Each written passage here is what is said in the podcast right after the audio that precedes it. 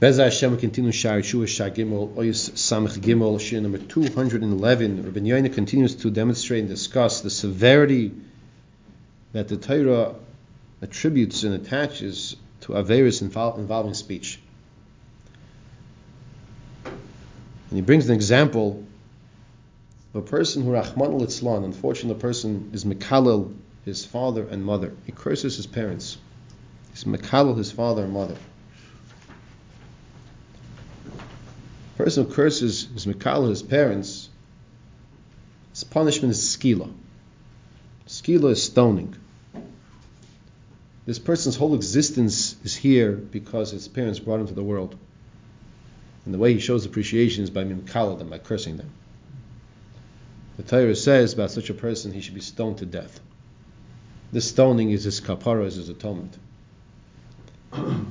Skila, stoning, is the worst. Is the worst of the dalamisis bezdin. Skila, sreifa, herig, and chenek. These are the dalamisis bezdin. Skila is the worst. When it comes to a person who hits Rahman al it's hard to say the words, a person who hits his parents. V'amaka, a person who hits his parents, his punishment is chenik. So once again, skil is the worst of the four punishments of Bezdin. Chenik is strangulation. A person who would hit his parents,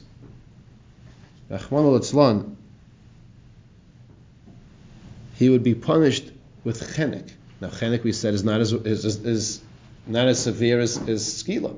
So, what do you see from here? What you see, Benyon is bringing out. You see the power of words. The power of words is so strong that it brings a more severe punishment of person's mikalo. There's this English rhyme. I don't know this where it comes from. Sticks and stones and break my bones, the words will never hurt me. Now, let's say a person is tough enough that the words won't hurt him. Whether he is or isn't doesn't mean we're allowed to use the words. We see over here, words are more severe than sticks and stones over here. That's what we're bringing out from Rabbi Yaina. Now we turn to a different topic, not speech, but we now discuss sight, he, seeing, and hearing. The isurim that we have to make sure to avoid when it comes to seeing and hearing. וגם רבים נויגשים ונלכודים בחלולום החושים הנכבודים חוש הראוס וחוש השמע. Many people, unfortunately, become trapped and snared into the averus of using their eyes and their ears incorrectly. Now let's understand.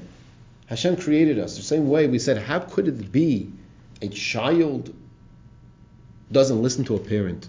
That just doesn't make sense. I know you'll be thinking, like, wait a minute, does my child always listen to me? We're not discussing does or doesn't. How could the reality be a child doesn't listen to a parent?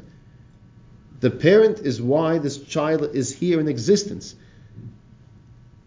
You give a kleina marshal, you create a robot. You create, you give, you take this pipe and you take this computer chip and you put the pipe and this pipe and you solder it together and then you have that computer that rebels against you and smashes your house.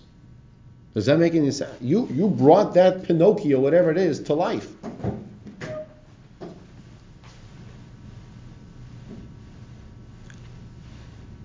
So every single body part that we have, Hashem created us, we are here to serve and use it to serve Hashem. Person is using these tools of sight and hearing now and as we discussed previously in speech, connected the Ratan Hashem, how could this be? Person using these items against what Hashem desires. The Nemar al Harus, it says by the Chush Harus, the, the ability to see. Say the pasuk every single day. It's the Raisa. V'loisa suru acharei levavchem acharei nechem. We are commanded not to follow and go after our heart and our eyes. We have to make sure it's within the rubric of the halacha.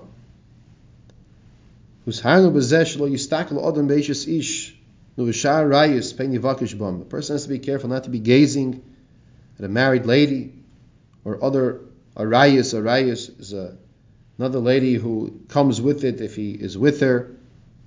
That there's an isser kares. That's an arayas. That's what arayas are. Because he might yavakish bam. He might be getting involved in isser, another isser of being with them. So therefore, there's an isser ready not to be gazing on them. Furthermore, in regards to sight, rumenayim.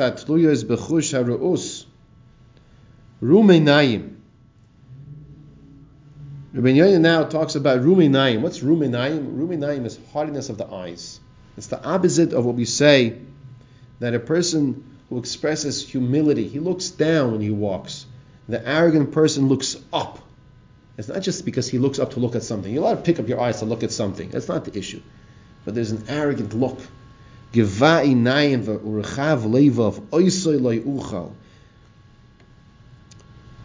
pasuk in Tehillim, and Hakadosh Baruch Hu, is Gemara and Saita and Dafei brings it down. Hashem says, "I can't be with such a person like this." This arrogant person. In fact, Hashem says about the arrogant person that Gemara says the world is not big enough for the two of us. You need so much space. He's so arrogant. He needs so much space. And guess what Hashem says? I'm not going anywhere. So here we have discussion of the external aspects of a person's behavior. The Gavai Naim, elevating his eyes in an arrogant way, expresses his inner feelings of haughtiness and arrogance. Another expression of making sure we use our eyes in the proper way.